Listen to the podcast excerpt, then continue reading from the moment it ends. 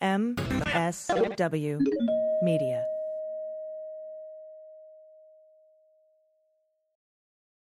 Hey, it's Kimberly, host of the Start Me Up podcast. If you like your politics with some loose talk and salty language, you're going to love my show. I interview the coolest people like Mary Trump, Kathy Griffin, and D N C Chair Jamie Harrison. The Start Me Up podcast has an easygoing, casual style and a strong emphasis on left-leaning politics. We also have frank discussions about sex and more than a few spirited rants. Just visit patreon.com slash startmeup or wherever you get your podcasts and start listening today.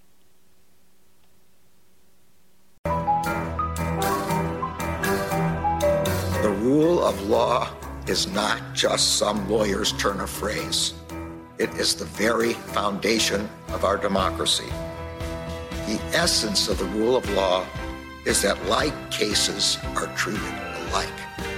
That there not be one rule for Democrats and another for Republicans, one rule for the powerful, another for the powerless, one rule for the rich, and another for the poor, or different rules depending upon one's race or ethnicity.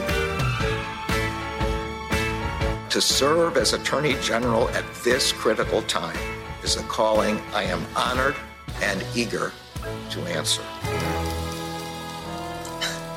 So yeah, now it's clean up on aisle forty-five time. And for a long while yet, it is going to be clean up on aisle forty-five. Hello, everyone. Welcome to episode forty-seven of Clean Up on Aisle forty-five. It's December eighth. I'm your co-host, Allison Gill, and with me, as usual, is real-life lawyer and my good friend, co-host, Andrew Torres. Oh, always a pleasure. Love being here. This is uh, our first episode of the month of December, so you know what that means. It's time to thank our new patrons, but also time to shout out our Hall of Famers. Ooh, all right. I'll take our new patrons. Thank you so much to Tracy McFadden, to Detective Matthew Maxson, very cool name, Brian Melcher, Clown Car Crash, and of course, Jake Matthews. And uh, recurring special thanks to our all-time greats, so I'm going to start with that. Operation Brownie Pockets dot com is a free game you play in real life. Check that out. Not that Chris Wallace, Jameel R. Chohan, Neil Upadhyaya, Jessica Outbeer, dude. The Earth is seventy percent uncarbonated water, therefore the Earth is flat. Lance Buckley, and uh, take it away, Alice. Ah, are the top ten, right? Lance Buckley, Crimer, no criming. David in Brooklyn. Hello, David. Uh, for Stiffy, I still don't know how to say that. I think Medi- that's good. All right, sounds good. Medicon seven, Charles Jones, January twentieth, baby. Woot, woot. Chris Waltrip, uh, Patty B. Mitchell, and our all-time great Chris Simpson. Woo! Thank you so much. And sincerely, uh, we couldn't do the show without you. So remember that you too can get a shout out on the show, plus the ad-free feed, plus bonus stuff, plus, you know, it's a good way of thanking Allison and I for doing the show. Head on over patreon.com slash A-I-S-L-E-45-P-O-D, aisle forty-five pod, and uh, hit us up for as little as a buck an episode. And now with that out of the way, on with the show. First story, Allison, today the Department of Justice filed a federal lawsuit in the U S. District Court for the Western District of Texas seeking declaratory and injunctive relief against the state of Texas and the Texas Secretary of State in connection with the state legislature's recently enacted redistricting plan that would, of course, benefit non-Hispanic whites, referred to as Anglos in the lawsuit, and burden uh, everyone else in electing candidates to both the U S. House of Representatives as well as the Texas State House.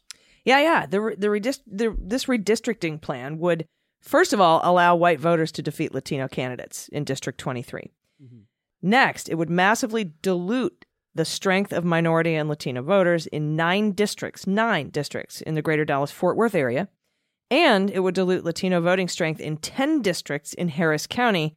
And finally, it would gerrymander a bunch of state house districts, including San Antonio, South Texas, El Paso, and West Texas. Yeah, it, all of this is in the complaint, but here's the bottom line. Here's the way to think about this. So the twenty twenty census showed that Texas uh, was growing faster over the past ten years than most of the rest of the country. Almost all of that growth was from the Latino population in Texas. Put a pin in that, right? So as a result of growing more than its neighbors over the past ten years, apportionment of congressional seats pursuant to that twenty twenty census will give Texas two new U S congressional districts, right? So they will go from having thirty-six seats in the House to having thirty-eight seats in the House. And again, that growth almost entirely on the back of the Latino population of Texas, such that Anglos, non-Latino whites, are now less than forty percent of the state population, and Latinos are or soon will be the single largest ethnic group in Texas, right? So it will be a majority-minority state. You would not think a majority-minority state would be overwhelmingly set up to elect white people to Congress, but that is because you are not the redistricting committee of the state of Texas. The Texas state legislature's plan will take those two new seats, right, fueled by Latino growth, and make them white seats in Congress. Yeah, and we should be clear about why Republicans are are talking about this in terms of non-Latino whites versus everyone else, because non-Latino white people is a reliable proxy for Republican voter. Yeah. And here's where it gets tricky. My understanding is that after the Supreme Court's holding in Rucho v. Common Cause last year, the Supreme Court has held unambiguously that it is perfectly fine for a partisan state legislature as part of partisan redistricting to intend to and to actually carry out gerrymandering, no matter how ridiculous, if the goal is to benefit your political party and not your race, which means the racists can just use Democrats when they're drawing districts, right? Yeah, so I, I I agree with that analysis. I share your pessimistic view of Rucho, right? Like, that was a terrible decision that you have correctly summarized. Um, and and uh, before we talk about how this case is is organized, um, I want to point out there are two other super bad cases out of our right wing Supreme Court that, you know, form a a trifecta of awful here, right? The first, as as we all know, twenty thirteen's Shelby County versus Holder. That eliminated the preclearance requirement on southern states before they could enact new voter suppression laws. And that's why, hmm, shockingly, as soon as it was gone, a bunch of southern states enacted a whole bunch of new voter suppression laws, right? Mm. Um, that that left Section five of the Voting Rights Act essentially unenforceable. Yeah. And then the third case we need to talk about is Brnovich versus D N C. That was mm. the Arizona case we talked about here on your show, on my show. Um, that upheld uh, a set of laws that were designed, the, the, the principal effect was to make it easier uh, to throw out provisional ballots that just so happened to be overwhelmingly minority and overwhelmingly Democratic based on some stupid technical rules that, that don't happen in most states, right? So in other words, if you cast a provisional ballot and it was later determined that, that you cast it at the wrong precinct, even if it was for races that you were otherwise eligible to vote for, they can throw it out. Um, and so, uh, and the Supreme Court was like, yeah, uh, voter integrity, voter fraud that doesn't exist, right? Like it it, it was a six three decision. Um, the landscape is pretty bleak. Yeah, yeah. And as Merrick Garland said today in that press conference, you know, if we if we had those pre-clearance rule Section five in place, we wouldn't be here today. Yep. Because now the Department of Justice has to proactively go out and find voter suppression and stop it. And this particular lawsuit, um, I think, is about Section two of the Voting Rights Act, which is still in force, right? And and if I recall, it has sometimes uh, an unlikely ally in Clarence Thomas. That that is that is true. I mean, Clarence Thomas has joined with um, not. I should say all of these decisions predate Trump. Uh, and predate sort of the, you know, permanent howler monkey takeover of the right wing. Uh, but if you are looking ahead to uh, eventually this lawsuit reaching the Supreme Court and saying, can you piece together, can you cobble together five justices to vote to overturn uh, these districts? Um, you you get the three sane justices. Uh, maybe uh, you get John Roberts, although John Roberts has not been a good vote on gerrymandering cases. He he voted with the majority in uh, both Rucho and uh, Brnovich.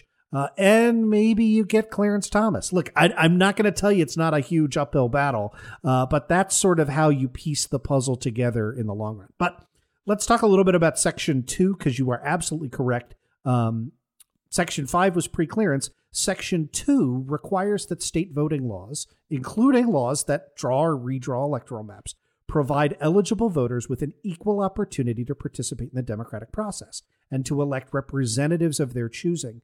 And the key test here uh, is whether there is vote dilution of an identifiable minority group. Right? Um, and so to figure that out, a little over three months ago, Merrick Garland's D O J promulgated new, if non-binding, guidance to states as to how to draw congressional districts consistent with Section two of the V R A, guidance that, of course, Texas ignored. Yeah, of course. And and uh, something else Garland said today, he said the complaint we filed today alleges that Texas has violated Section two by creating redistricting plans that deny or abridge the rights of Latino and Black voters to vote on account of their race, color, or membership in a language minority group. And and the argument is that it both has discriminatory purpose as well as the discriminatory impact of minimizing the voting strength, vote dilution, like you said, of minority communities. Yep, that's exactly right. It's a it's a well-written lawsuit. Um, the complaint tracks the seminal Supreme Court case on uh, V R A Section two, which is a case called Thornburg versus Gingles, four seventy-eight U S thirty. Um, that's a nineteen eighty-six case. That was about this voter dilution, right? And and and basically there's a two-step process, right? First, you gatekeep. You figure out under a three-part test as part one. I know lawyers are like this, right? Um, first, you determine whether the district uh, uh, qualifies at all. This is the gatekeeping. Uh, those three factors are A, you must have a sufficiently large minority group that is geographically compact within a single district. Check. B, that group must be politically cohesive. Check. Right? And C, the new redistricting must make it possible for the majority, if they vote as a block, and, and here's the precise language of the case, quote, usually to defeat the minority group's preferred candidate, end of quote. Yeah. And and and I will say all of the districts here seem to meet that standard. So so they qualify under Section two. And then you look to the next part of the inquiry, which is um, a seven-plus factor balancing test. But basically, it looks at the effect of the redistricting in totality uh, in light of the history of that district. Um, mm. And so, you know, it's a very fact-specific inquiry. Yeah, and it looks like a really solid case. Um, yeah. In the Dallas-Fort Worth districts, for example, the new Texas redistricting plan breaks up minority communities and sticks them in a bunch of districts, some of which are more than one hundred miles away, yeah, uh, and all of which are Anglo, meaning that the minority vote gets broken up and diluted amongst a sea of white voters. Yeah, that's right. So this model, it was pioneered by the late and evil Thomas Hofeller. Whom, Doctor you know, Hoffar. uh, we've talked about, I, I've come on a guest on your show to to talk about Hofeller. Um, thank, boy, you know... Th- Thank whatever God you believe in for his daughter who went uh, mm-hmm. searching through his files after he's dead. Um, by the way, Alex, if you're listening to the show, do not go searching through my hard drives after I'm dead. Anyway, um, uh, and she found the uh, you know ways to benefit non uh, non-Hispanic whites, um, and the principal way in which Hofeller has been doing had been doing this for two decades uh, was a technique called packing and cracking. We've talked about this before. The idea is you take a large minority group and you do two things. First, you stick them in a small number of, of districts where they can overdetermine the outcome. And that's why you, you will see when you watch election returns, right, uh, in in these states, all of a sudden you will see like one Democrat get elected eighty-nine to four, right, because they will get stuck into a district with eighty and ninety percent margins. That's the packing. And then you take all of the rest and you submerge them in a sea of white people so that the surrounding districts are reliably like nine to ten points, fifty-five to forty-five, fifty-four to forty-six. You know, that that's really the sweet spot uh, in the program, um, are reliably white and Republican. That's the cracking. And it's why it, it isn't just that you look down at a gerrymandered district and you see like thin lines that run along a highway and have no voters in them. Like the reason for doing that is is because that that that first prong, right? Like minorities tend to live in geographically compact and identifiable areas, and you need to get them out of those areas and into white districts, major, majority white rural districts that are one hundred miles away. Yeah, so you want to segregate them physically and then draw tiny lines around them to... It, exactly to dilute their votes. And and this is also where the fight over the census citizenship question comes in, right? Because you yep. can you can divide districts by voting age population, V A P, and C V A P, citizens citizen voting age population. And that's what happened in District twenty-three. On the basis of their best estimates, even though District twenty-three will be over sixty-two percent Latino, many of those will be ineligible to vote because areas with high Latino C V A P were gerrymandered out into white districts. And the result is what you see, a district that's almost two-thirds Latino, but as paragraph fifty says, in District twenty-three, block voting by Anglo voters will enable them to usually defeat Latino voters' preferred candidates. Yeah, and, and this is something, I'm, I'm glad we're talking about it because it is a, a knock-on of the pernicious effects of Trump's politicization of the census. Um, everybody covered this as, hey, he tried to add a citizenship question to the census in order to deter non-citizens from answering, which is true. And we got rescued by the Supreme Court, which, you know, sort of just barely by the skin of our teeth. And again, thanks to Doctor Hofeller's daughter. Um, But but that that didn't really touch at the data collecting that went on beneath the surface, right? Like, so yeah, the big point was deter Latinos from answering the census. But the granularity of the data they collected, right? Like the racist instructions that still went back and forth enabled them to do things like in Texas, look at an area and go, hey, where's an area that has a huge population, right, which is how we draw our districts, but we think, uh, that's the V A P, uh, but we think comparatively lower C V A P, citizen voting age population, right, so that we can have, you know, this situation where you have a supermajority uh, of Latino voters, but you feel pretty good uh, that uh, that you've managed to put eligible Latino voters, that is, those that meet the citizenship requirements, uh, out into any of these nine districts where uh, they are diluted and cracked. And um, it's uh, it's pretty pernicious. It's pretty ugly. And uh, and these cases take, you know, sort of a while to gather the factual record. So um, so I think we're going to learn even more. This is this is just what the D O J knows now. Um, and and uh, uh, they're going to learn more over the course of the next couple months. Yeah, and, and it's even frightening to think of how many uh, people were chilled from answering the the census and filling out the census form, and, and how actually more Latino majority these areas yep. probably are. Yep, abso- absolutely. That that is that is the the the pernicious effect of the story circulating. Yeah. Right. You know, is is a self-fulfilling prophecy. So yeah, it's um, uh, don't elect racists, people. Mm, yeah, there you go. Uh, or, you know, if you can help it because you're so damn gerrymandered. Yeah, right.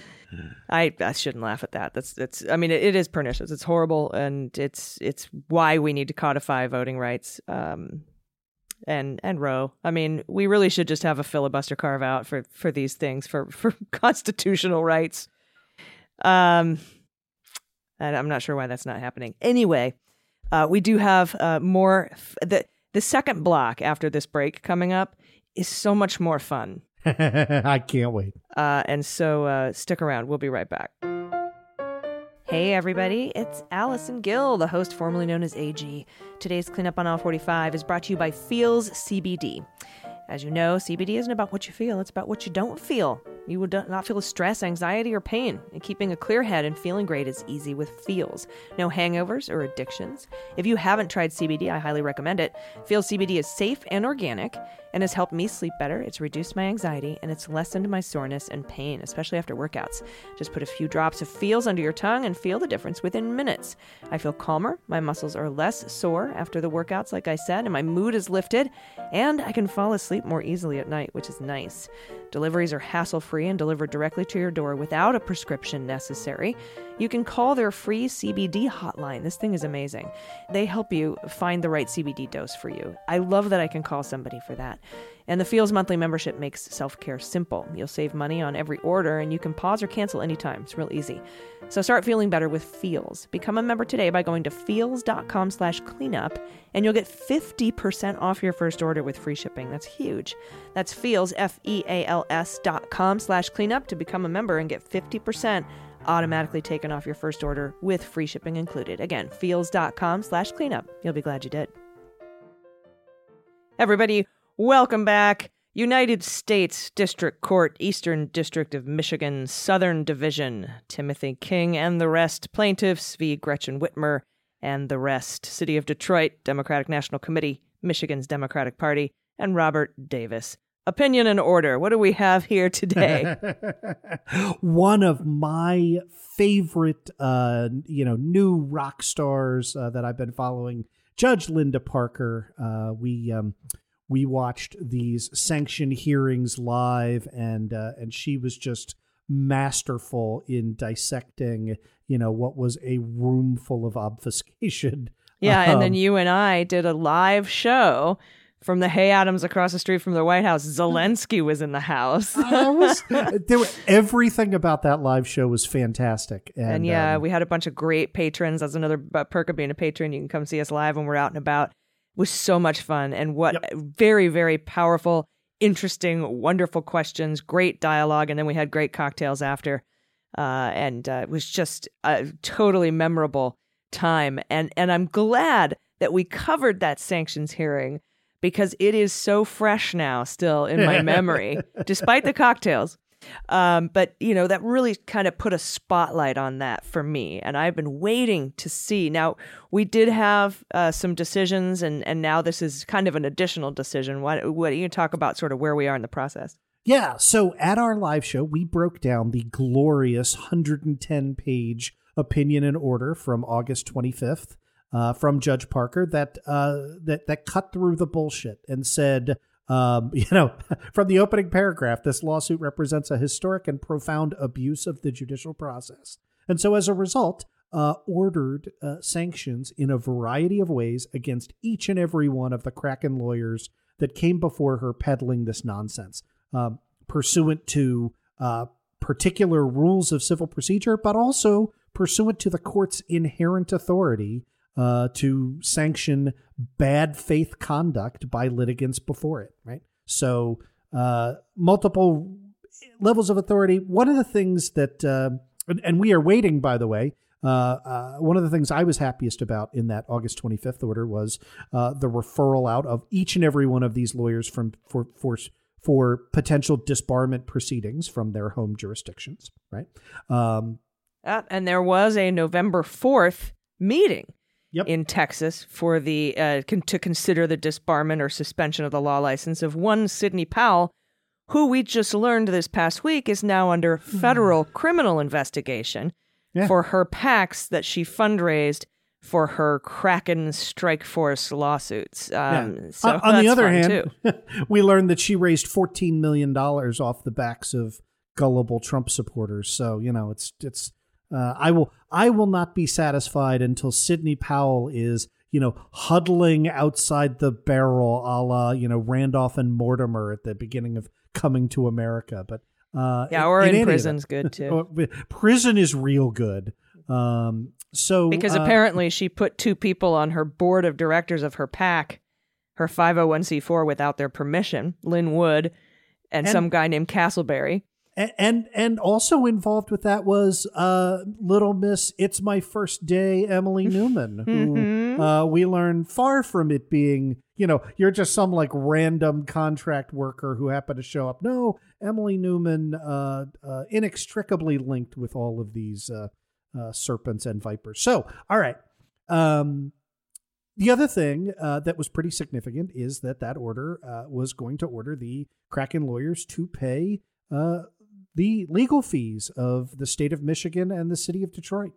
And um, that order is joint and several. That means that you can go get it out of any one of them, including Emily Newman, including Stephanie Lynn Gentilla, any single one, uh, and then force them uh, to, you know, bicker amongst themselves how to allocate it, which uh, I love because the the idea of, uh, you know, breaking up this uh You know, I mean, that's how that's how you defeated the Kraken, right? Like you you you got to cut off the heads and then, you know, uh, uh, sev- you know, s- use use flame to to cauterize the wound. I don't I don't. It's been a long time since I've had mythology. Anyway, um, that's what this order is about. This order is about computing the legal fees that are owed uh, pursuant to that opinion and order.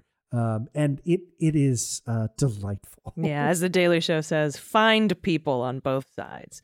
Yeah, nice, nice. Yeah. Uh, so looking at this order here, what are some of the uh, the standout moments uh, for you in, in this? Because I know that there at one point they they did um, the the defendants filed documentation requesting twenty-one thousand, twenty-two thousand almost.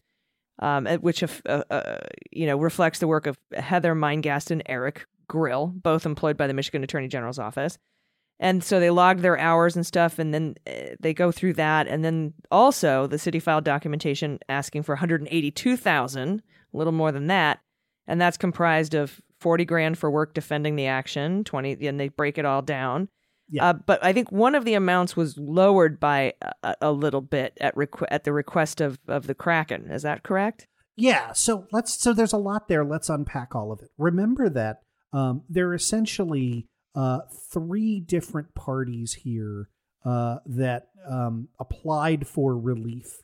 Um, the first was Gretchen Whitmer and the state of Michigan, right? Uh, the second was the city of Detroit. That's who hired David Fink. Uh, the brilliant lawyer who who did the who had the laboring oar, right? Like who did all the work uh, in connection with the sanctions hearing and and most of the work uh, on the the merits or lack thereof of the underlying litigation. The third was Robert Davis at the and the court denied relief with respect to Davis, right? It said uh, you didn't do anything; you just kind of piggybacked on the work that the city and the state were doing. So um, you get nothing. And uh, and and that was a function of, um, the, you know, their their participation in the case. And it pointed out that, like, you know, the only things that Davis filed uh, were filed incorrectly and, you know, didn't advance the ball in the litigation. And look, we all know who's doing the work here. It's it's Fink doing the work. So y- you are correct. That that's the reason for the breakdown on the numbers here. It is the city says, okay, we're owed one hundred eighty-two grand. Uh, the state says we're owed about twenty-two grand. Um, and it does get reduced. The, the, the single, everything else is normal nitpicking of, of a type that I'm about to discuss. Mm. Um, but the, but the one area that, um, uh, where the Kraken lawyers can, can claim they won a victory, um, has to do with, uh, the city of Detroit submitting for reimbursement attorneys' fees spent on uh, the appeal, right, that was prepared by Stephanie Lynn Gentilla uh, up to the Seventh Circuit, uh, up sorry, up to the Sixth Circuit, uh, and um, and that turned out to be twenty six thousand dollars, right, and um, and the court said made it very very clear. Um, No, no matter the, the broad language that I used in my order, um, I did not uh, intend for you to be able to recover the fees awarded to the appeal, not because the appeal was not also frivolous. It, it, and, and to the extent that Judge Parker can say that the appeal was frivolous, she's made that very clear, right? Like it's a yeah. nonsense lawsuit, right? The appeal, you know, you don't often get a meritorious appeal from a nonsense lawsuit, right? So what's um, the grounds for not having to pay that particular fee?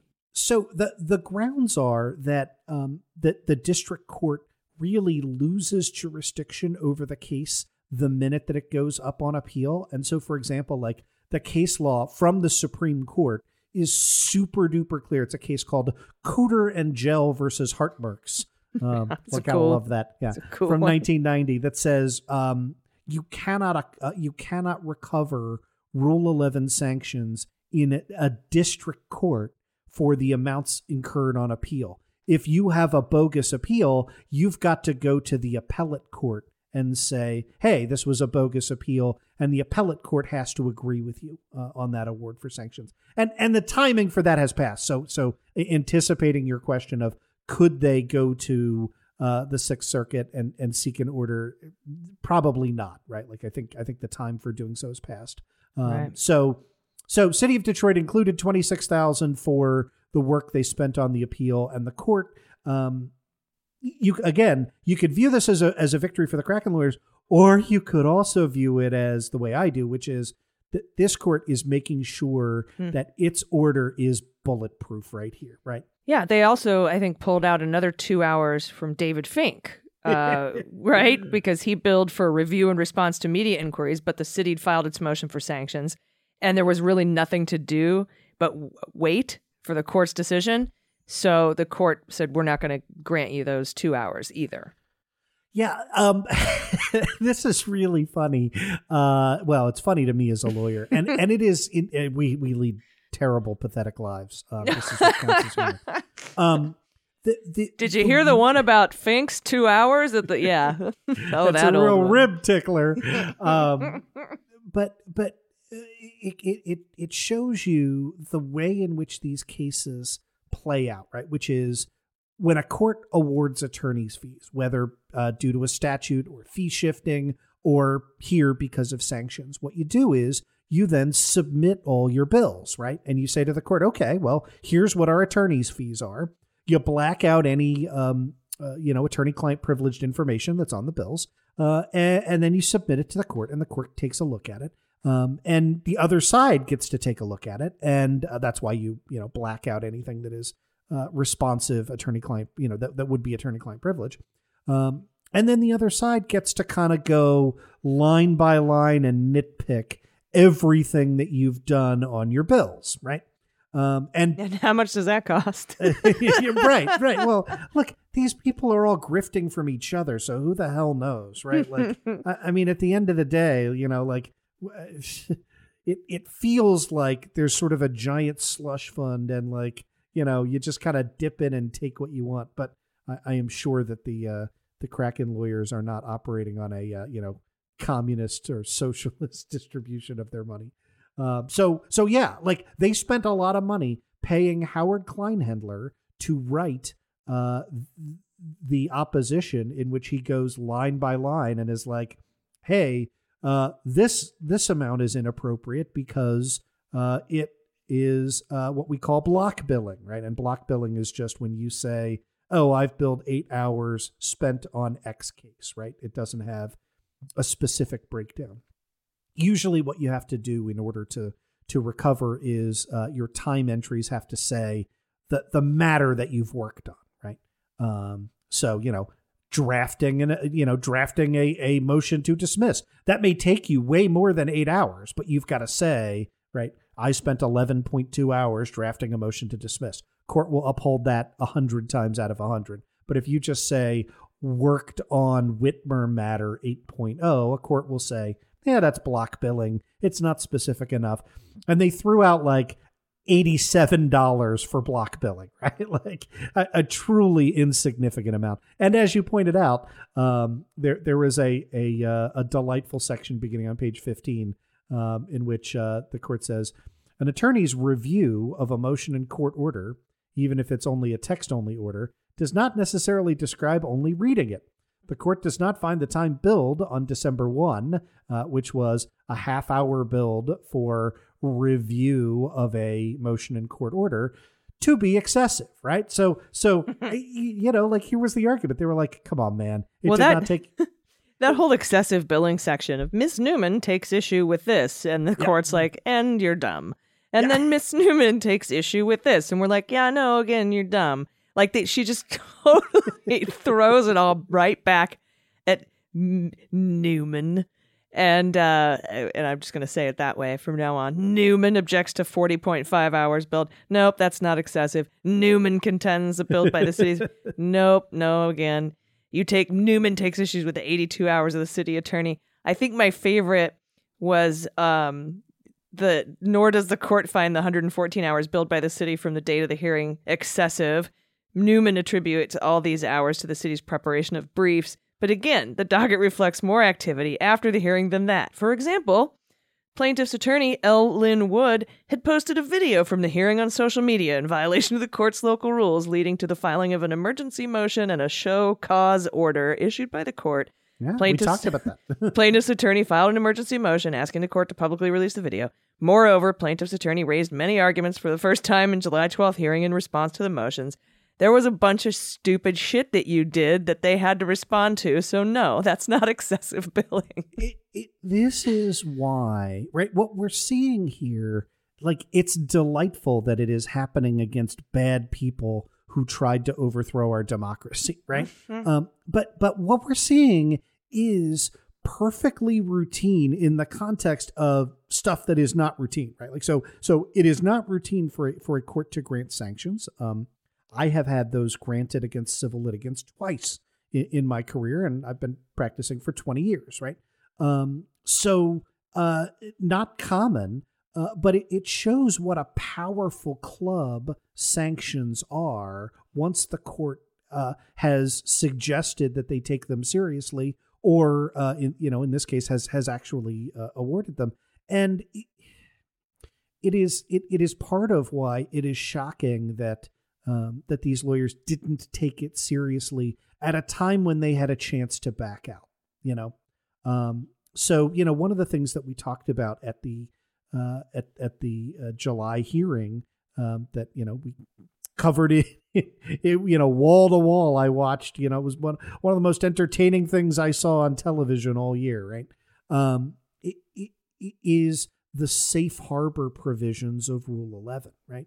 Rule eleven Um, requires you to tell the other side, hey, man, I think this violates Rule eleven, right? I think this is sanctionable conduct, uh, and I intend to go to the court and get relief if you don't withdraw this. And then you have to give them twenty-one days, right? You have to give them three full weeks. That's the safe harbor. And if they withdraw that objectionable pleading during the twenty-one days, you get nothing. Right? Like the, the, the idea is to to minimize this day of reckoning. And so I think it's really, really important to emphasize um, as, as people are trying to figure this out that um, these are truly extraordinary circumstances, right? Like our legal system is set up such that um, to, to, to avoid being in the spot. You only get to the spot when you are evil and stupid and wrong and you won't back down. Hmm. Yeah, and that's a perfect way to describe the Kraken Strike, the Kraken Strike Force, the Kraken Strike Force. As uh, I'm doing my dad's spoonerisms, pardon me. I love it. I love um, it. And yeah, and and congratulations again to Sidney Powell et al. For their their federal investigation. You've made it, baby. Uh, and you know, and what's cool, what's cool, Andrew, is that that grand jury was impaneled at least three months ago. Mm-hmm. We didn't hear a peep about it until somebody who testified to the grand jury, probably that Castleberry guy or or that Brendan fella, came, told somebody about it. I think it was Murray Wass that they, that they told about it at The Guardian.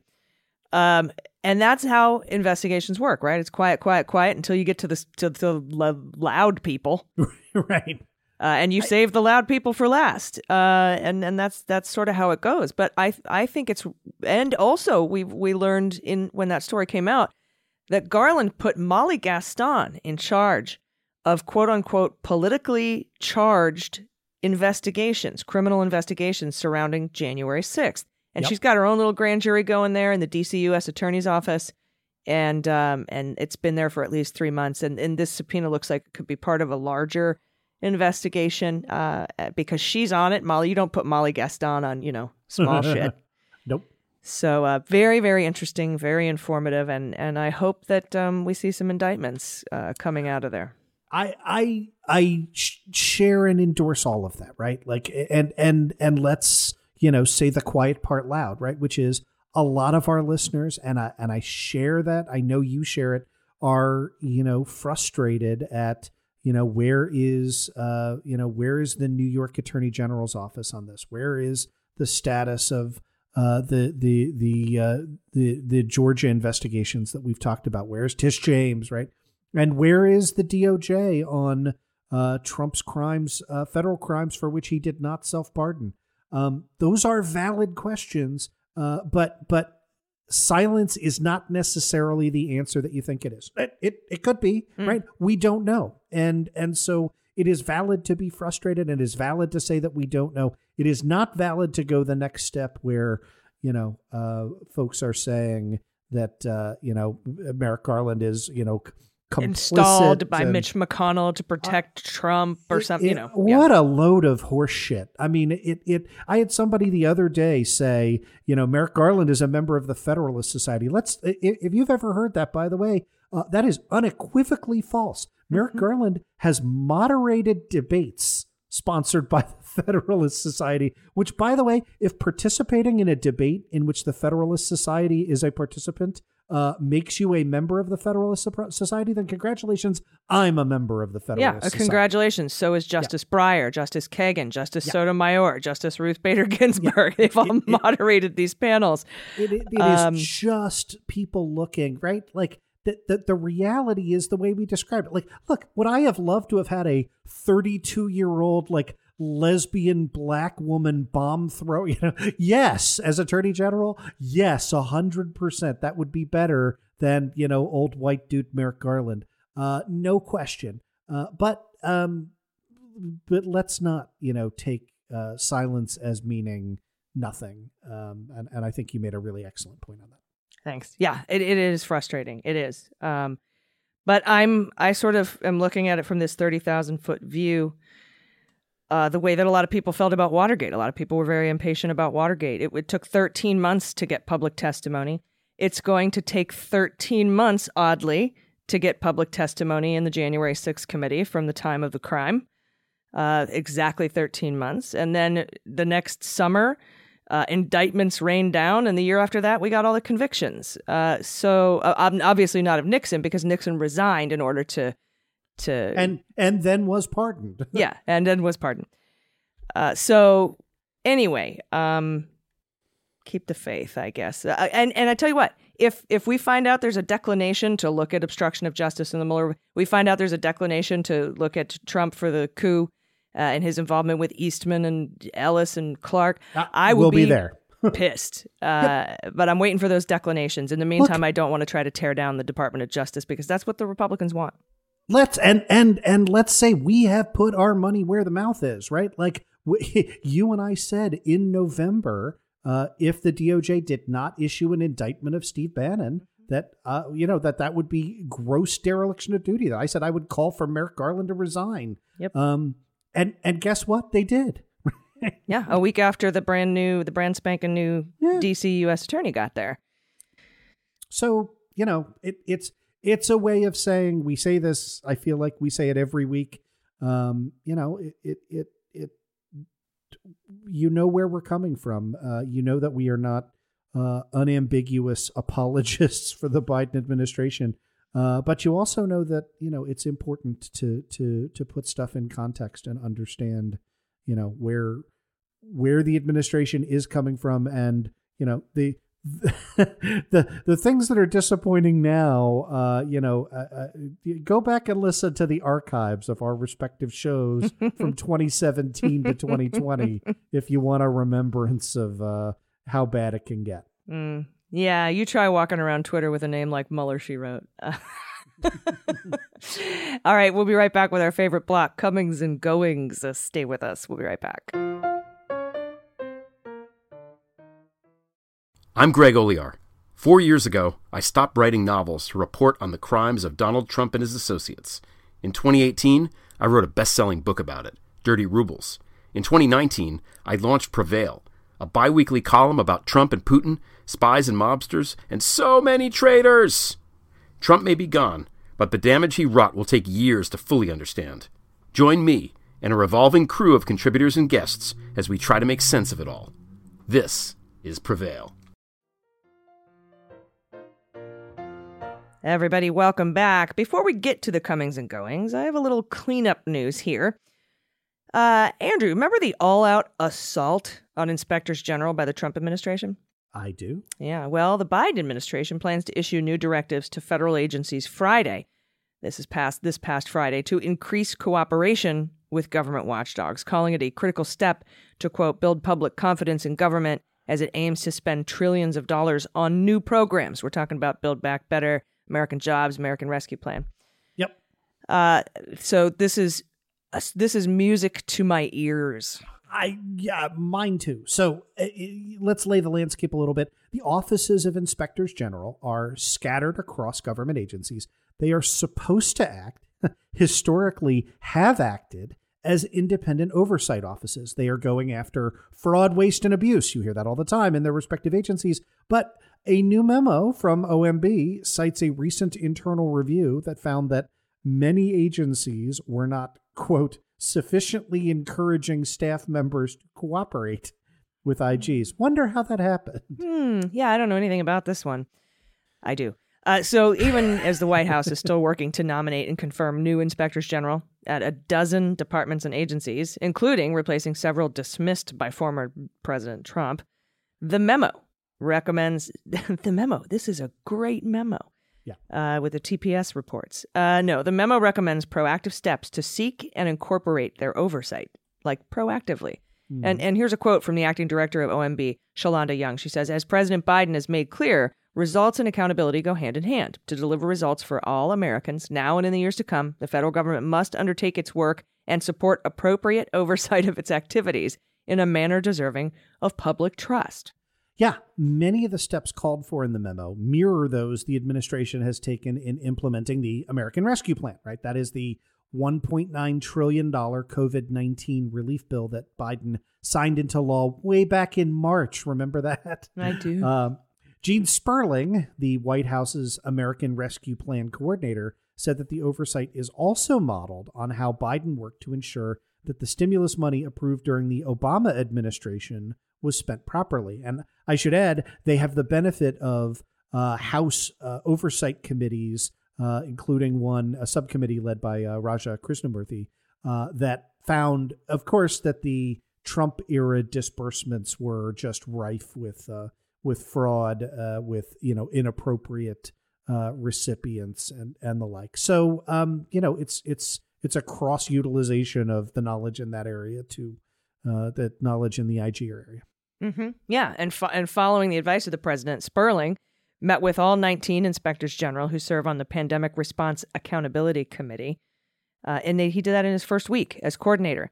And he has had weekly meetings with its leadership since. Yeah, I'm sure that's uh, new after the Trump administration. He will address all forty-six inspectors general involved in pandemic-related spending this month. He said, my view is that you want to get their advice early. And if something is going wrong, you want to be the first to know. What I'm interested in, as you can imagine, Andrew, is whistleblowers. Does this do anything to address whistleblower protection? Yeah. So, well, th- so this directive um, also calls on agencies to implement best practices across the federal government to, to protect whistleblowers, right? Okay. And the deputy director of O M B, Jason Miller, not that Jason Miller, right, said one of his first jobs was to rebuild and repair relationships between agencies and their inspectors general after the Trump administration. So although inspectors general are meant to be independent auditors, Trump, as we all know, increasingly took aim at some late in his administration uh, and removed or replaced four I Gs in two months. That is unprecedented. Big ones, uh, too. Uh, yeah. Well, his dismissal of the intelligence community's inspector general was what triggered the first impeachment over Ukraine. Mm-hmm. Yep, yep. All right. Well, that's cool. All right. So now yep. I, I'm very happy about this because you know I worked at the V A for a long time, and that the whistleblower and accountability office just went to shit uh, yep. under Trump. And anyway, I'm I'm glad that, that they're doing something. But and I knew they would. It's just nice to read about it.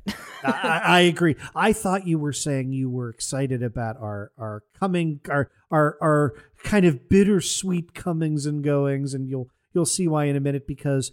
Right-wing lunatic, grifter extraordinaire, and the only sitting congressman to ever lose, sue, and lose a, a lawsuit versus a fictional internet cow, the man, the myth, the legend, Devin Nunes is retiring from Congress. Dun-da-da-da! He's leaving Congress to take over as C E O of Trump's new social media startup, which supposedly branded Truth Social, but it's formally called the Trump Media and Technology Group, T M T G.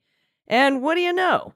The literal day in which it's announced that Truth Social will be run by the sleaziest member of Congress, we have a surely unrelated announcement that the Trump Media and Technology Group is subject to two separate investigations by both the Securities Exchange Commission and the Financial Regulatory Authority. And we know a, thunk it. a couple weeks, our girl, Liz Warren, asked the S E C to look into this. And yep. uh, and dreams come true on the day uh, Devin announces his resignation. Oh, God. All right. So here's kind of the background. Trump formed an entity to acquire his social media company for the purposes of both securing private investors and also being able to take the company public, to, to publicly trade it on the New York Stock Exchange, right? So that entity is called a special purpose acquisition company. I found or my special purpose. and um, and because it's publicly traded. So the idea is the SPAC is publicly traded and then it merges with, acquires the assets uh, of the company that you want to take public, and you don't have to go through kind of the I P O process, right? So, um, but because SPAC is, is publicly traded, it has to make public disclosures to comply with federal law. One of those is called a Form eight K.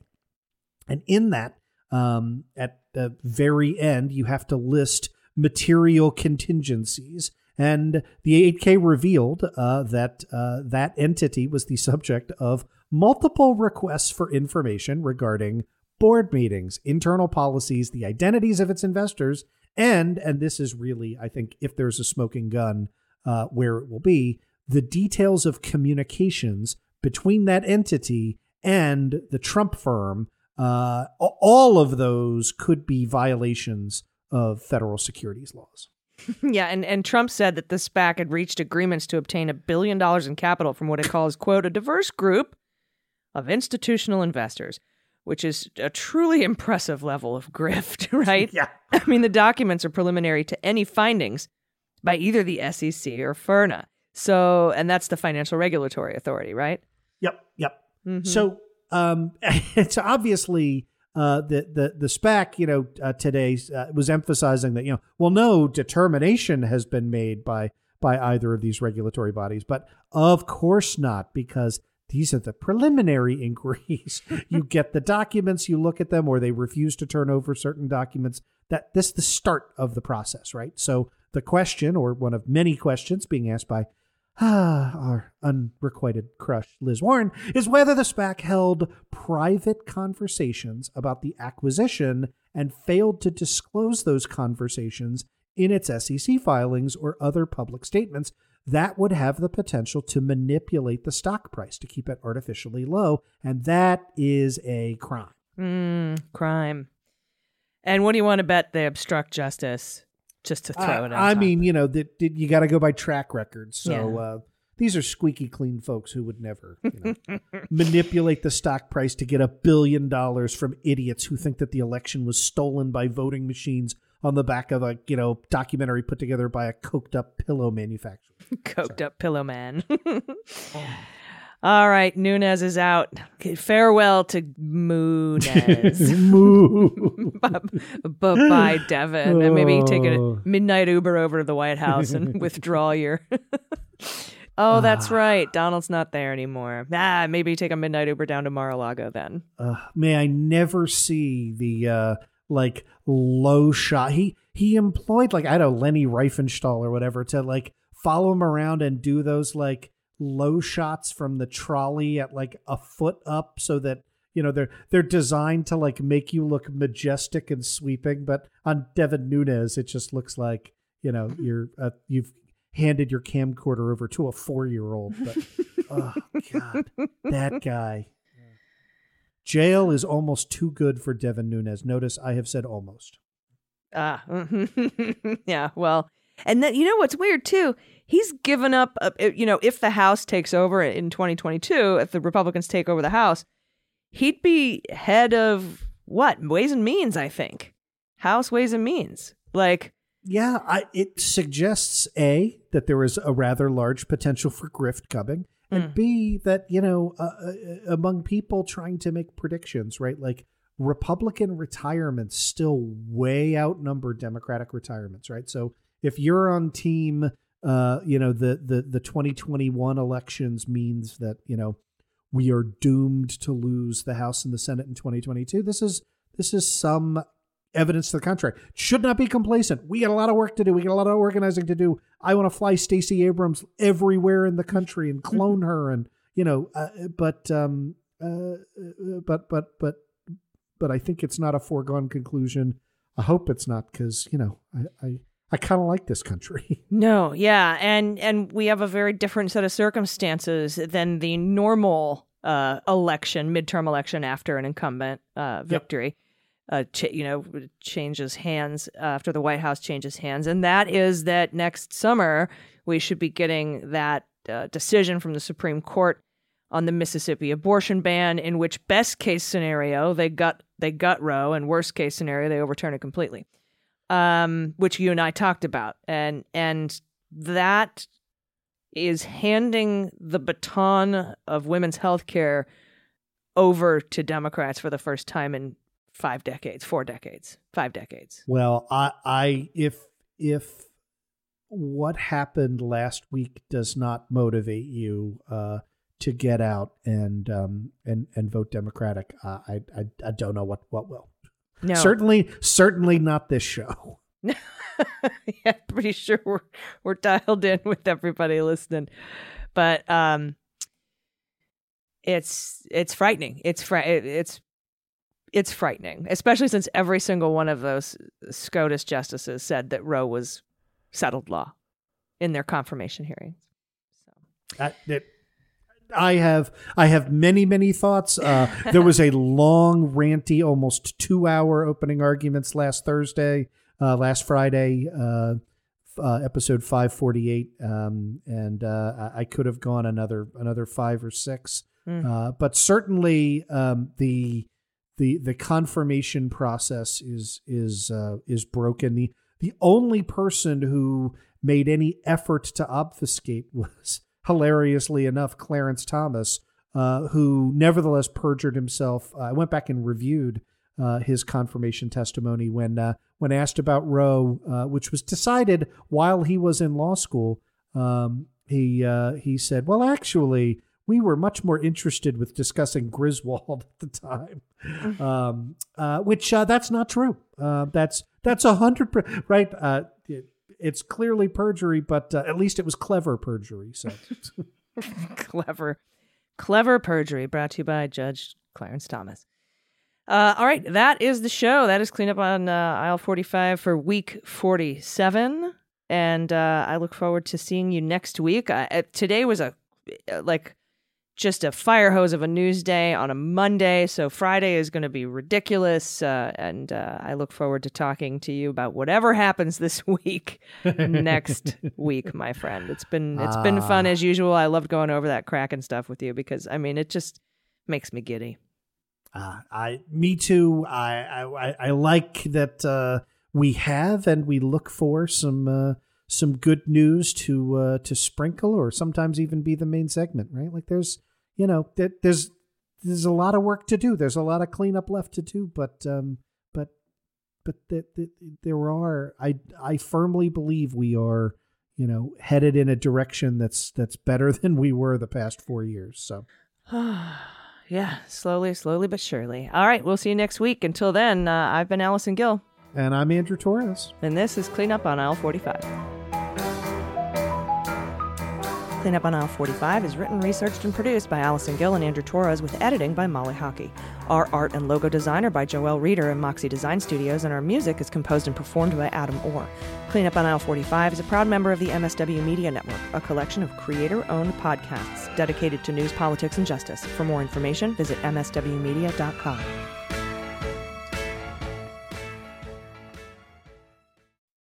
They Might Be Giants have been on the road for too long. Too long. And They Might Be Giants aren't even sorry. Not even sorry. And audiences like the show's too much. Too much. And now They Might Be Giants are playing their breakthrough album, Flood. All of it. And they still have time for other songs. They're fooling around. Who can stop They Might Be Giants and their liberal rock agenda? Who? No one. This ad was paid for with somebody else's money. Hi, this is John Cryer, and I am hosting a new seven-part true crime podcast called Lawyers, Guns, and Money that'll challenge everything you think you know about U S covert operations and presidential misconduct. From Jack Bryan, the director of American PSYOP, comes the incredible true story of John Mattis, a newly sworn-in Miami public defender in the nineteen eighties who has found himself completely in over his head. I step off the plane, and there is a van with a couple guys with Uzis. And one of them in broken English said, "Welcome to Bogota, John." Mattis's first felony defendant has been arrested for having a machine gun and tells Mattis a dangerous secret. He was shipping arms into Central America on behalf of the C I A. As a first-time lawyer, I want to act like I know what I'm doing. But with the help of a Colombian drug smuggler... How much money the C I A raised by hitting up drug dealers? A lot of money, millions of dollars. An Alabama mercenary... They were prepared to die to the last man. I saw this in them. I saw the fire in their eyes. And they made me their war chief.